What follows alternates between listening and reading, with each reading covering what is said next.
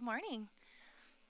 Um, a couple weeks ago, well, a little bit before that actually, I was having some neck problems, which I have occasionally off and on, and I've been doctoring for it for years, but it was pretty progressive, and um, I wasn't sleeping well. I was probably grumpy. I'm sure if you asked my husband, I was probably grumpy. And that Sunday, right at the end of church, um, Johnny had suggested that I go get prayer. And I just kind of passed it off. Um, it wasn't that I didn't have faith at all. It's just that in my mind, I'm thinking, okay, this is really minor. And I don't want to take someone else's spot for a miracle. I mean, seriously, that's kind of what I was thinking. And so I just went out. I went up and got, I didn't say anything to him. I just went up and got Lily from junior church. And I came back down and I was met in the entryway by Larry and Evelyn. And he said, um, I can't remember the exact words, but he said, You need some prayer. And I kind of looked at him and he said, Well, Johnny said that you had, you know, you had, okay. So he, he and Evelyn both laid hands on me and they um, prayed for me in the entryway. And Evelyn even gave me a prophetic word that I'm still working on. Um, and then we went about our day. I came in here. We took my um, son and his wife and Lily out to eat afterwards, and I didn't really think anything else of it. And we're sitting there eating and um, having great conversation. And it was almost like I, I put this in teacher mode. So, like when the kids aren't paying attention, you know, I might not say their name, but I'll go up and put my hand on their shoulder, like, you know, they know that they need to pay attention to me. That's kind of how it was. Like, we're sitting there eating, talking, and then all of a sudden I was like, oh. And I looked around and I, I looked at Johnny and I said, I have no pain in my neck. Like, it just hit me that I had no pain in my neck. So, God was definitely tapping on my shoulder. Um, so, out of this, this is what I've gotten. Um, there's no there's no small need, there's no large need, there's a need. And it was definitely wrong of me to, to think that I wasn't important enough to God for Him to heal a minor need. But it was so um, profound that my littlest need is just as important to Him as anyone's largest need.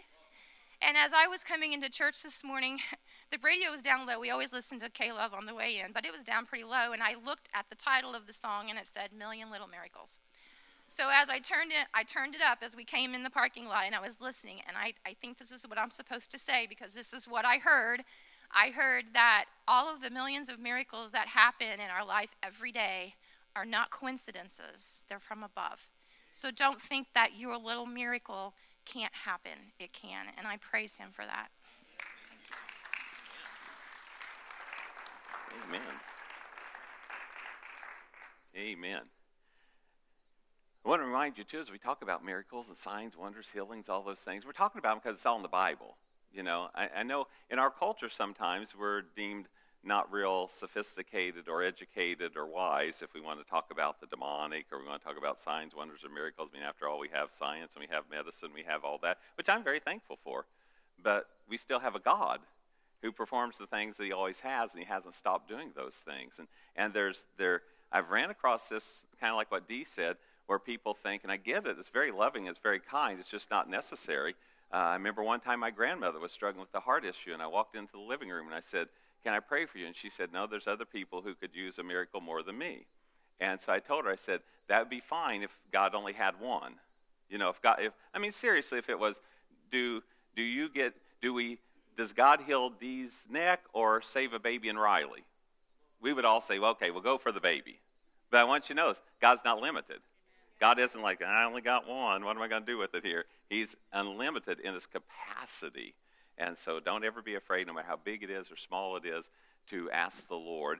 And we don't need to compare, you know, who got the bigger one, who got the less miracle. And sometimes I've had people get frustrated because they're believing for something big, and uh, somebody gets up and testified their neck got better. Well, my goodness, I'm believing something for bigger than that. Or I say, hey, you know, I sprained my ankle and it feels better today. Now, do we all understand sprained ankle? is not a huge, huge thing in the overall scheme of things, but it's not that God only has one miracle. So go ahead and ask and go ahead and believe. We're on the topic of miracles, and I want to remind you as we talk about these things, God's Word is designed to encourage, God's Word is designed to equip, God's Word is designed to instruct us so that we can grow together. Because when we talk about things, all of us, I get it. Every single one of us here prayed for things that didn't turn out the way we wanted them to. Every one of us have prayed for things where we didn't get what we thought we were supposed to get. And we could really get discouraged when we start hearing teachings like this and go, well, what's wrong with me? You know, why didn't I get, or why did they get, and I didn't get, and this and that. And we can start getting all these doubts and all this confusion.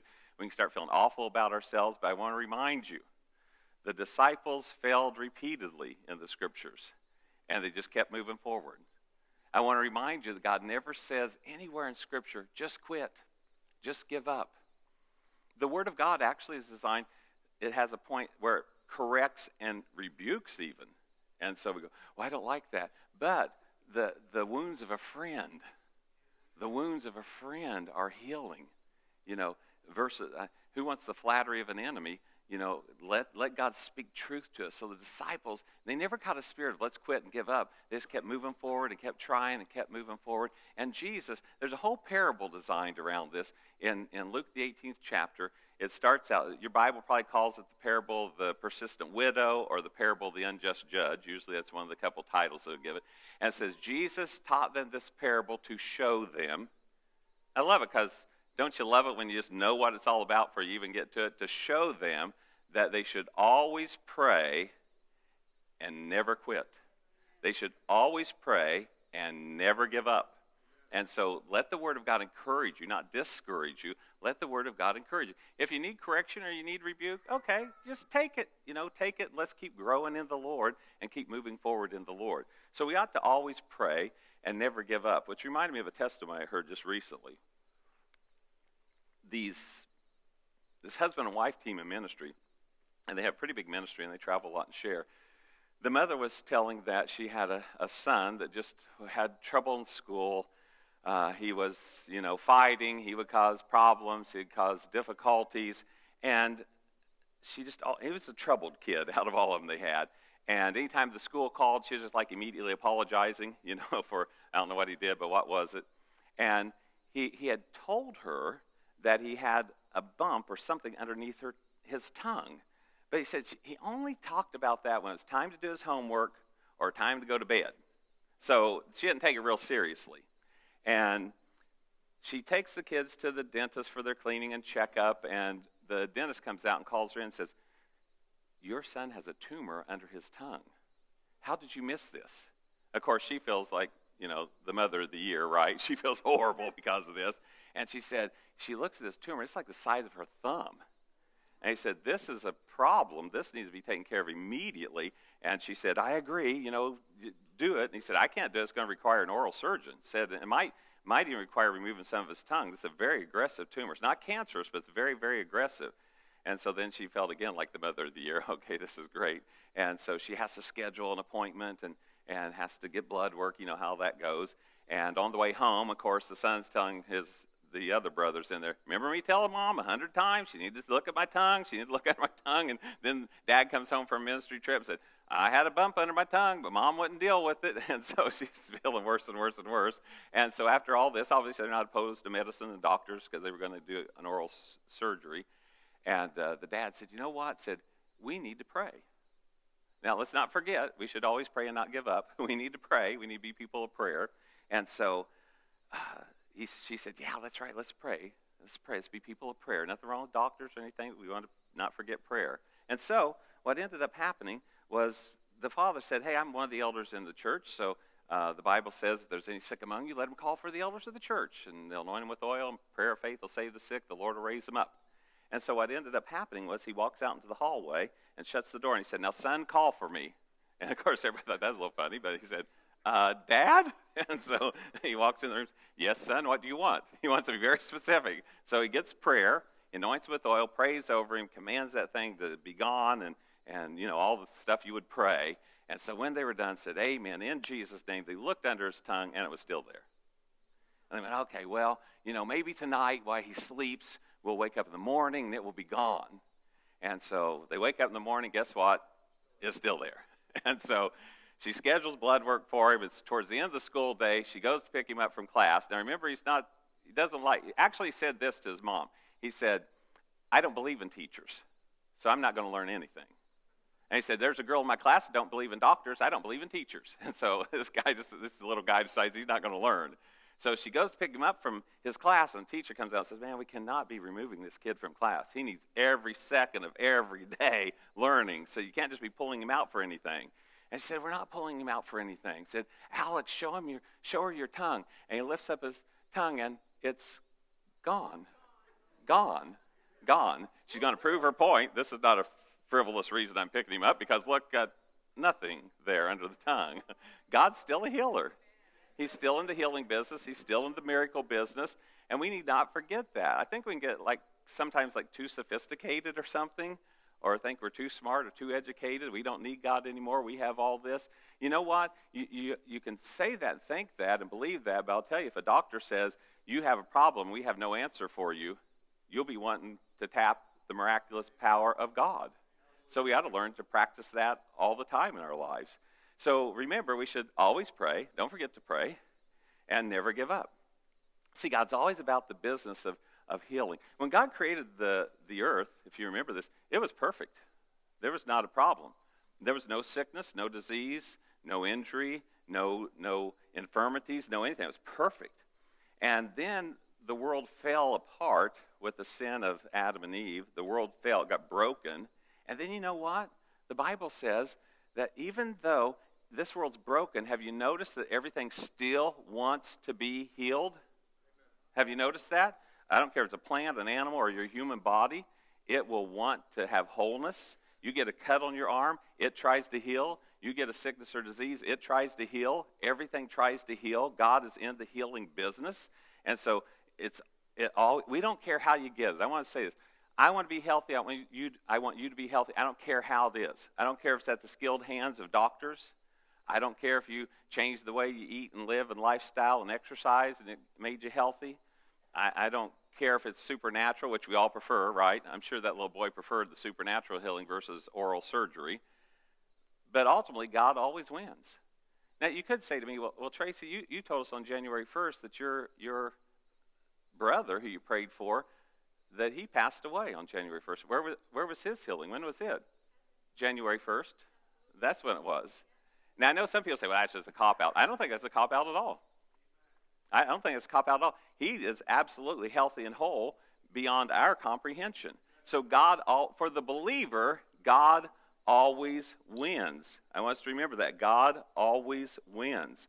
So, I stole a couple words from Jesus, entitled the message today with this. It's called Just Believe. How many times was Jesus telling us, just believe? Just believe. Just believe. Just believe. All the time, all throughout Scripture. So we're going to follow Jesus for a short little while. Maybe it's a day or two. Do you realize they didn't move real fast in the Bible? Uh, like when Jesus is doing stuff. By the way, Jesus never seems to get in a hurry. I think he's still like that. You know what I mean? you pray and it's like, come on, man, I prayed 45 minutes ago. Let's get moving here. Uh, he never seems to be in a big hurry. Even when he was healing that kid, that the, that child who, who would convulse and stuff, he saw Jesus and that demon in him caused him to flop around on the ground like a fish out of water and he started foaming in his mouth. You read the story, he's not in any hurry. He just has a conversation with the dad, doesn't seem to be in any hurry. And so we see that in the life of Jesus as he operates with absolute authority over f- at least four areas that we're aware of in life, and he's Lord of all areas. So we'll pick up on this the, we're not going to read the scriptures, but I'll tell you where you can find it. You can find this in Luke 8. All four of these miracles are in Luke 8.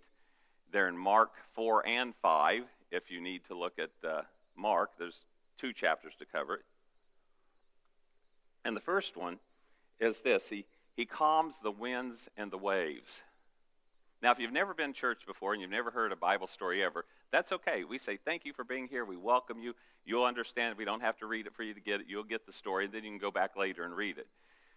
They're going across what we call the Sea of Galilee, or the Bible calls the Lake of Galilee, and they're heading across in the boat. Jesus is sleeping, if you remember the story. Uh, a squall comes up, a, a storm just kind of hits them, and the disciples are worried. They say, Oh my goodness, you know, don't you even care that we're going to die? So they wake up Jesus, and Jesus gets up and he speaks. Don't, don't miss that. That's always, when you watch Jesus, he's speaking all the time. He's speaking. There's, there's something powerful in speech, which you even see in the creation of the world in Genesis 1. And he speaks, he talks, to winds and waves. He speaks to the winds and waves and says, Peace be still. And they were calm. And then they look and say, What manner of man is this that even the winds and waves obey him? What's up with that? So Jesus exercises authority over the natural realm. He exercises authority over the natural realm. How can he do that? Because he created the natural realm. So all of creation is subject to him, and he exercises his authority over the winds and the waves. So we see him speaking to things in creation, like the fig tree and other times in Scripture. But then he's on the journey, and he comes into a person that is filled with demons. And you may remember that story as well. It's interesting because when I read about Jesus dealing with the demoniac, I am totally at peace. If I had to deal with the demoniac, I would have a little more tension. W- wouldn't you? I mean, we, we read these things, say, that's cool, that's awesome. Uh, but what if somebody was up here on the stage like Jesus, flip flopping around, foaming at the mouth? You know, wouldn't, wouldn't you have a little anxiety about that? I think most people would. And if you, if you don't, that's fine. I knew some people in ministry, they couldn't care less about that stuff. They'd just jump right into Maurice King's one of them, if you know Maurice King. You could need deliverance, he'd go in there like it was nothing. Didn't bother him at all. Some people are like that. So if you're here, I need to call on you at times, okay? We need to use that gift. And so Jesus is ministering to this demoniac. He, the, the demon possessed man sees him, throws himself at Jesus' feet, says, uh, You know, Jesus, Son of God, you know, what do you want to do with me? Don't torment me. Don't send me into the abyss. There's all kinds of things. Jesus actually speaks to this demon, which was not his common process, but he did say, What's your name? And the demon said, My name is Legion, for we are many. Now, in a Roman legion, that's three to 6,000 soldiers. So I don't know how many demons was in this guy. Uh, by the way, if you don't it's demons are liars too, so you never know what to believe. But there's apparently lots of demonic activity. They beg to be cast out into the pigs. They're cast out into the pigs. 2,000 pigs were in that herd. They all get these demons in them. Then they must not have liked them either because they ran over the hill, ran into the water, and drowned themselves. Well, that was real popular with the local pig farmer. And so actually the community comes to Jesus and says, Hold it. It says they were fearful and they said, We would like to ask you to leave. Now they were happy that their demon possessed uh, wild man of the town, you know, got dealt with because the Bible says when they came there, they saw him dressed because he ran around undressed all the time. He lived in holes and caves. They would chain him up even, and they couldn't hold him with chains. He would break the chains on his on his legs and hands, and he they couldn't contain this guy. No one was strong enough to contain him. They come out and they find him clothed and in his right mind. I'm sure they were happy with that. They didn't have to deal with that anymore, but they weren't so happy that their pig enterprise went down the, the drain. And uh, they ask him to leave, and guess what? Jesus leaves. He gets in the boat and leaves. I always want to be inviting Jesus in, not be pushing him away. Always invite him in. Always invite him. You can hang out here. You might have killed our pigs. That's okay. You can keep hanging out here. You might have dealt with some things the way I didn't like how you dealt with them, but you're always good and you're always right. And so we follow him along. And then the second two kind of collide together. There, he heals a physical sickness and he raises a girl from the dead. Now, what happens is, well, let's, let's read the, this verse here. In Mark 5 23 and 24, he, Jairus, pleaded earnestly with him, Jesus, my little daughter's dying. Please come and put your hands on her so that she will be healed and live. So Jesus went with him. It's implied that he's going to go to the home, lay hands on the daughter, and heal her. Otherwise, he probably would have said no, or I can't, or here's why, or here's what's going to happen. But he goes with her. Now, the text does not say this. I'm just going to tell you what I know our hearts would be like if it was somebody we loved. They're on the journey to get to his house, and Jesus, once again, no hurry. Plus, the crowd smashing in on him. And so he's walking along. You read the story. It says the crowd's pressing on him. And while he's walking along, there's a lady with the issue of blood. She's had a problem with bleeding for 12 years. So she's got to be weak and sickly. The scripture says that she spent all of her money on all kinds of medical treatments, but none of them worked. All she ended up with at this situation, she is broke and sicker. And she says to herself, If I can but touch the hem of his garment, if I can but touch the hem of his garment, I will be made whole. Jesus tends to meet people where our faith is. He's going to Jairus' house. He's not going to her house because she said, I just need to touch the hem of his garment. Jairus says, You need to come to my house, lay hands on my daughter. When Jesus encounters in centurion, he says, You want me to go to your house and heal your servant? He said, There's no need. Just speak the word. He, he, he, he deals with people. He will try to meet people where they're at. The father has no faith. He says, Don't you have some faith? Anything's possible to him who believes. The father says, I believe, help thou my unbelief. He meets it there. He meets them where they are at. And so he's walking along, the one with the issue of blood. I have to figure that, this is just in my mind, I have to figure she's probably crawling through the crowd. Two reasons why. Is one, I think she's ill. The second thing, the hem of his garment's down at the bottom. And so she, she's crawling through the crowd. She reaches up, she touches the hem of his garment. And man, when she touches the hem of his garment, you know what happened? She got healed. And Jesus stops, which again, I have to say, Jairus had to say, please quit stopping. Quit dealing with all this stuff. I got a daughter who's hanging in the balance. She's barely alive by a thread. Can we get moving? He would have wanted a police escort, something. Let's get some soldiers around here to break the path, get to my house. But Jesus walked along and he stops. He goes, Who touched me? And the disciples like, Look at everybody pressing against you, and you ask who touched you. You know, who didn't touch you? Everybody's pressing. He said, No, somebody touched me. And depending upon your translation, he says, Because I felt virtue go out of me. I felt power go out of me. I felt anointing go out of me. He actually felt it release from his body. And the Bible says the woman, figuring she was going to get caught, you know, said, uh, comes up and says, I'm the one. And he has a conversation with her. He said, Daughter, your faith has made you whole. Now, again, if I was Jairus, I would say, We don't care who touched you. I promise you, let's get to my house, deal with my daughter. I will come back and search the city streets to find who touched you if you'll just keep moving. But Jesus doesn't keep moving. So, what ends up happening? What ends up happening is Jairus is on the way, I assume frustrated. Text doesn't say it, but I know what I would be as a father. And then he hears the words he does not want to hear. People who've been tending to his daughter come and meet him and say, Don't bother the teacher anymore. Your daughter is dead. Dead.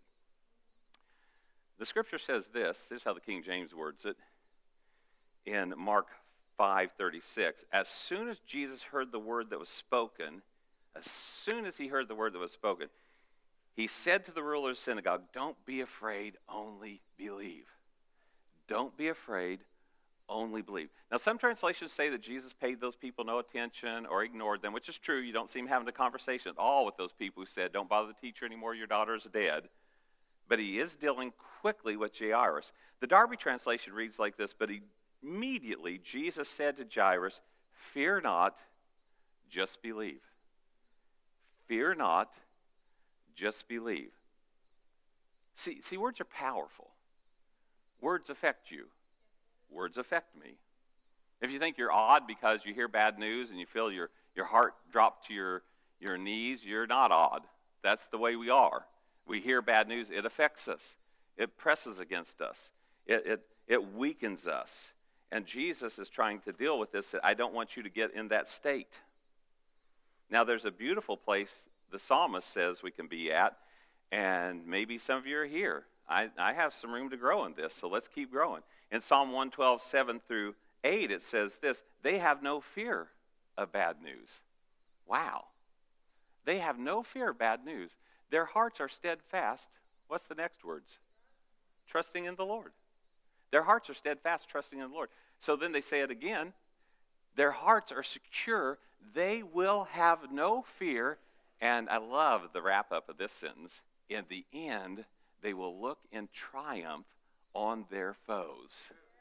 When all the dust settles, when the last second clicks on the play clock, they will look in victory. They will have victory over their enemies, over their foes, and they will be victorious. So we probably have some area to grow in this where we can say, bad news comes my way, it doesn't affect me because my heart is secure, trusting in the Lord. If that's the place we want to go to, that's the place we want to move to. Apparently, it's very important that Jairus keep, that Jairus keep his faith. Otherwise, I think Jesus would have said, I don't care what you do, Jairus. I'm going to your house to heal your daughter. But instead, immediately says, Don't doubt, just believe. He's got to keep Jairus' faith going there, his trust level, his hope level. Because I know Jesus didn't wane. I know when Jesus heard that word, he didn't say, Well, it's done now. There's nothing we can do about that. Don't forget, Jesus raised Lazarus, which, by the way, No hurry to get there. What is up with him? No hurry to get there. He hears about and plenty of time to get there. He waits till, JR, or till Lazarus is four days dead. If you remember, I, I always like the King James. He said, Roll the stone away. And I think it's Martha said, Don't roll the stone away, man. He said, He stinketh.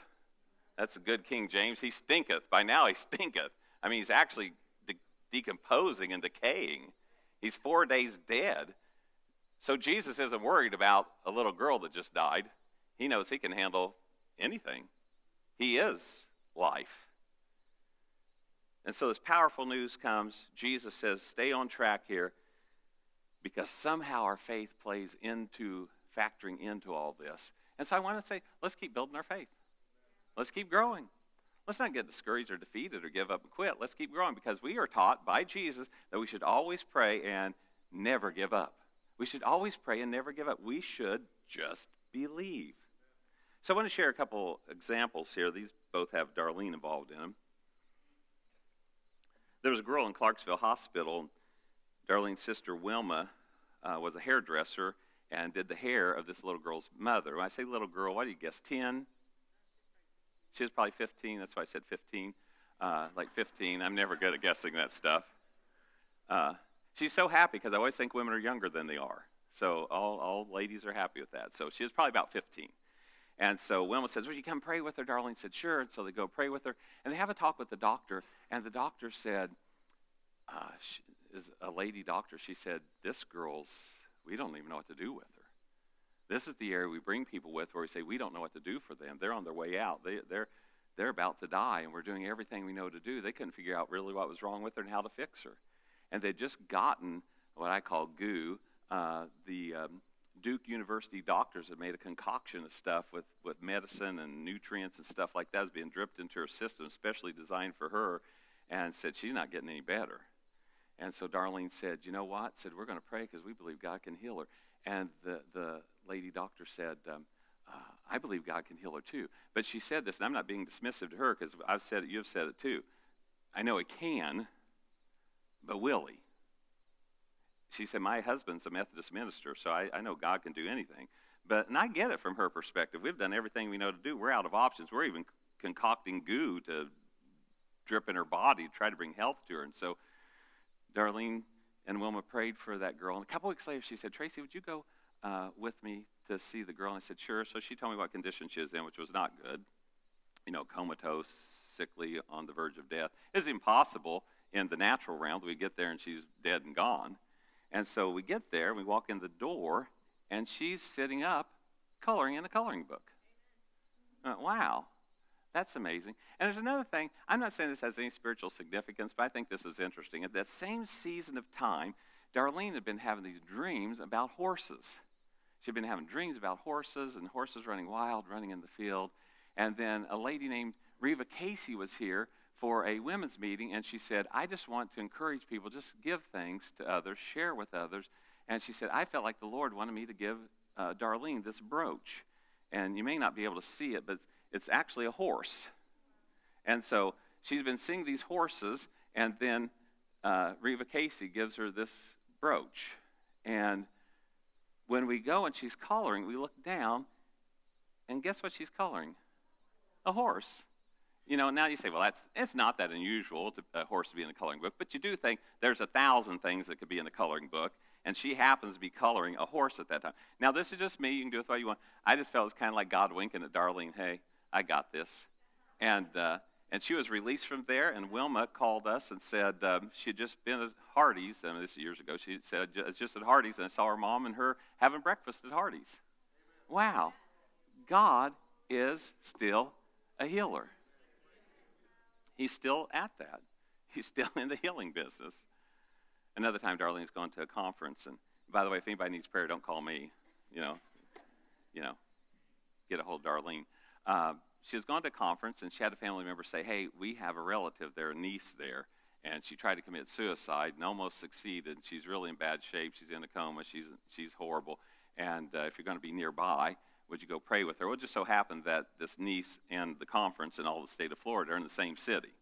And so Darlene goes, and no one knows who Darlene is. So she said it was really kind of awkward because they're like, Who are you? And what do you want? And And why are you here? And so she makes the family connection. And they say, okay. So she says, it feels really tense. So she says, very quiet and read Psalm 91 over her and prayed for her. But before she went, she really felt this in her heart God's going to heal this girl. She felt that in her core. God's going to heal this girl. And so she goes and prays for her. Might have even prayed for her a second time while you were there. And then she got, I don't know if you've ever had a conference friend. You know, you kind of hook up somebody at the conference and get to know them, and, and your friendship doesn't go past that, but you, you have a friend at the conference. And so that friend said, Hey, after you're gone and go back home, I live in the community, I'll go visit the, the gal. And of course, she's on the edge of dying. And so the friend calls up Darlene and says, Hey, here's the update. She's dying. They've called in all the family. She's a goner. And Darlene said she felt that, you know, bad news. She felt that sinking. And she said, No. She said, No. If, if God really spoke that to me, that he was going to heal her, it doesn't matter if they, they call in the family all they want. If that was a word from the Lord, now we can miss God, but if that was a word from the Lord, then she's going to be okay. And two days later, she was released from the hospital. Well, isn't that amazing? God still heals. God still does signs, wonders, and miracles. And, and I want us to, and I'll tell you what, they happen a whole lot more than what you realize. They happen a whole lot more than what you realize. See, around here in the United States of America, I'm serious about this. In that book, um, A Case for Miracles, there's a chapter in there that's worth the whole book. It's called Embarrassed by the Supernatural. And he talked about how he was embarrassed by supernatural encounters because he's an intellect. And most of the time, if you tell somebody you had something supernatural, the intellectual people then write you off as you're just a, you know, a, nut. And so uh, it's worth a book for that chapter. And sometimes there's miracles that go around us, but we only want to share it. Lee Strobel said he had a, a dream when he was a kid, but he hesitated sharing it with people because he knew that a big bunch of people would say, hey, you, you know, you're not a good scholar. You're not intelligent. You're, you're not a true Bible teacher. And he said he had a friend, very conservative, not raised charismatic or Pentecostal at all, that God would, would lay things on his heart. And so anytime he would share that, he said when he walked off the stage, there'd be half a dozen people coming up here and saying, Yeah, you know, last person that axe murdered somebody told him God told him to do it too. And so that was the kind of response he would get from his intellectual buddies. And I remember turning on the radio one time, a lady drove down the wrong way on the interstate, killed a couple people, and when they asked her why she did, she said, God told me to. So I get that happens out there, but there's a lot more miracles that go around you of people who are unashamed to even talk about them because they're afraid of the embarrassment that it might cause. This one guy was a professor at, uh, at Baylor University. He was sharing about some miracles, and he said he was in the hospital one time and visiting somebody, and another couple, he was actually a pastor, and he came over and said, Hey, I heard what you were talking. He was whispering. He said, We, our daughter was deathly ill, and we anointed her with oil and prayed for her, and God healed her. And then the other guy said, Why are we whispering? I mean, shouldn't, shouldn't we be shouting about that? Well, we're whispering because we don't want anyone to know about that because they'll think we're kooks or we're not intelligent or we're not wise. And so there's all kinds of miracles go. I wonder how many miracles go around that you don't even know about because people think, I'm not going to share this because I share this, they'll just think we're a kook. No, God's still in the miracle healing business. He still does supernatural things. Our Christianity is supernatural. In fact, if you eliminate the supernatural from our Christianity, we don't have Christianity. There is no Christianity without the supernatural. Our whole faith is the belief that God clothed himself in a human body. That's miraculous and supernatural. And then he lived a sinless life and he died the death we deserved and he was put in a grave and he bore all of our sins on his body on the cross. And because he was sinless, death could not hold him, and he rose from the dead. Folks, that's miraculous and supernatural. He rose from the dead. And then when we say, I believe that and I have faith in that, God supernaturally takes our sins and replaces it with his righteousness. That's supernatural. That's miraculous. So if we take the miraculous and the supernatural out of Christianity, we don't have Christianity. We, we may have a, uh, a nice social club, but we don't have Christianity.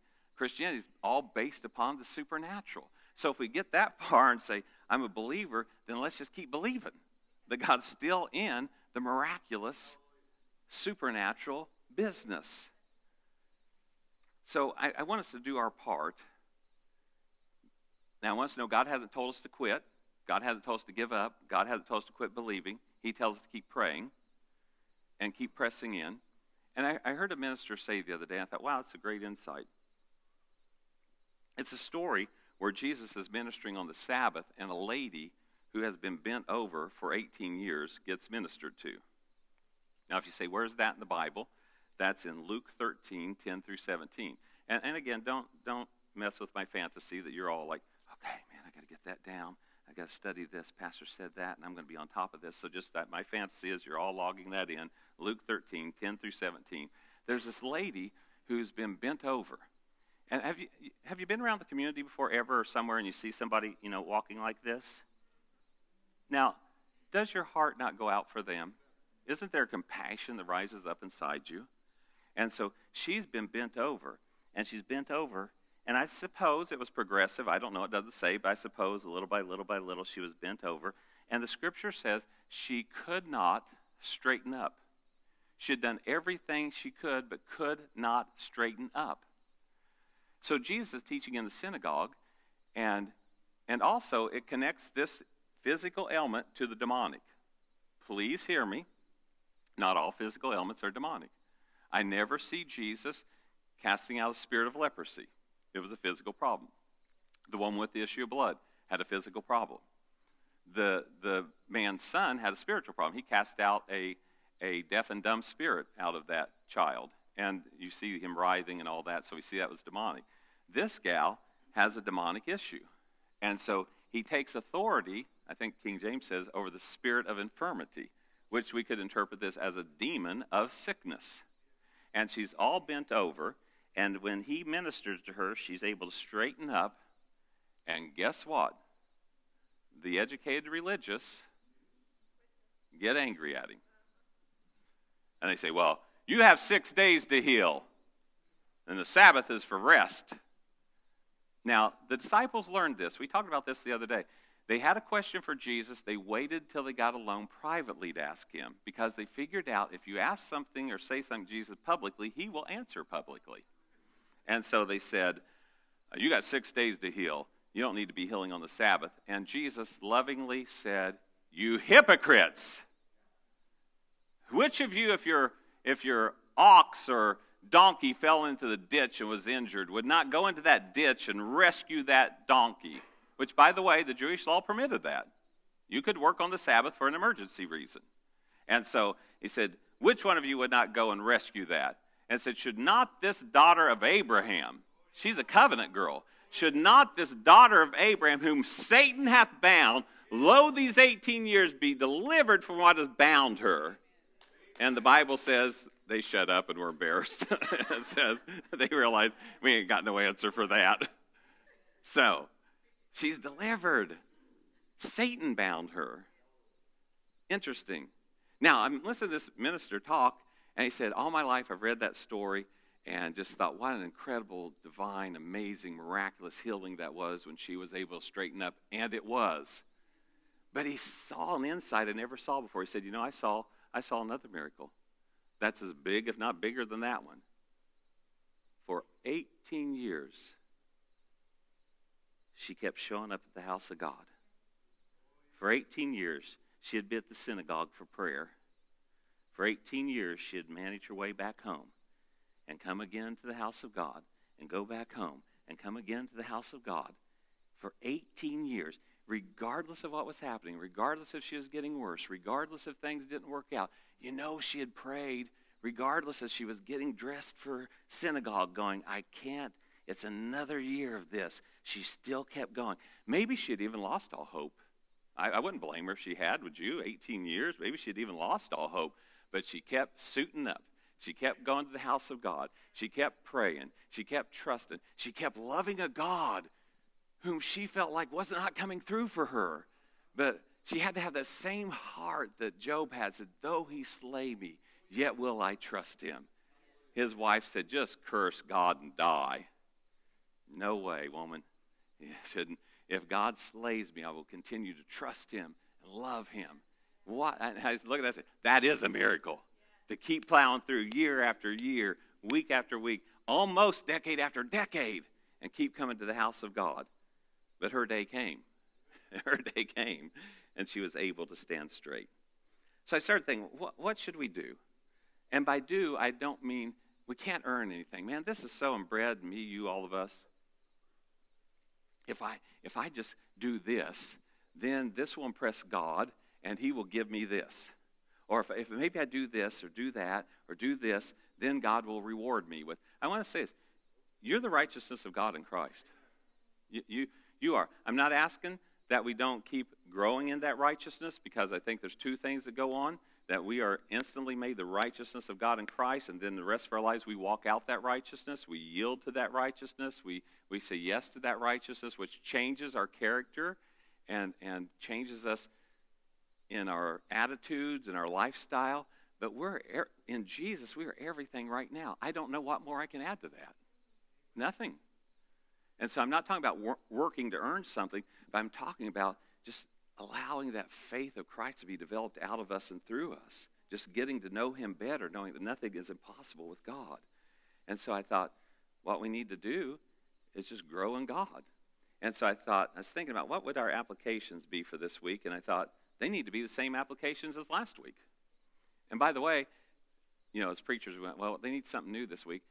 We don't need something new sometimes. You ever notice how sometimes you get an application, the next week rolls by like that, and you say, I forgot what last week's was. So you get another week to practice on this. Doubt your doubts first.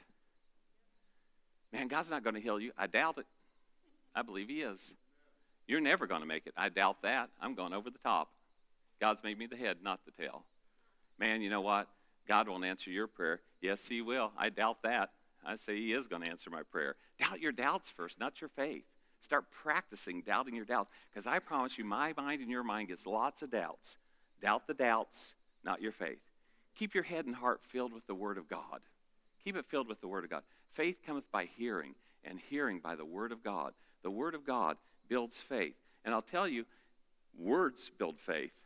If you're filling yourself up with negativity and doubt and unbelief and, and sin and, and the, the philosophies of this culture and all that and of the world, then that's where your faith will lie. You need to put your faith in God's Word, and God's Word builds faith. So keep your head and heart filled with the Word of God. And then the third thing, as I said last week, practice being a believer. There's two main things Christians are called around the globe. First of all, is Christians, and second of all, is believers. I like that name, believer. So when you start to doubt, say, that's not I I'm not called a doubter. I'm called a believer. So I'm going to start being a believer. Well, you think God can do that? I believe. I believe. I like what my buddy Larry Schreier told me one time. He said, If I tell you that rooster can pull a freight train, you better harness it up. And I said, Now, God could really say that. If God says that rooster can pull a freight train, we ought to say, Let's get the harness on that baby. We ought to go, Well, I don't know. If God says it, let's put our trust in it. And let's say, I'm going to be a believer. I'm going to practice believing.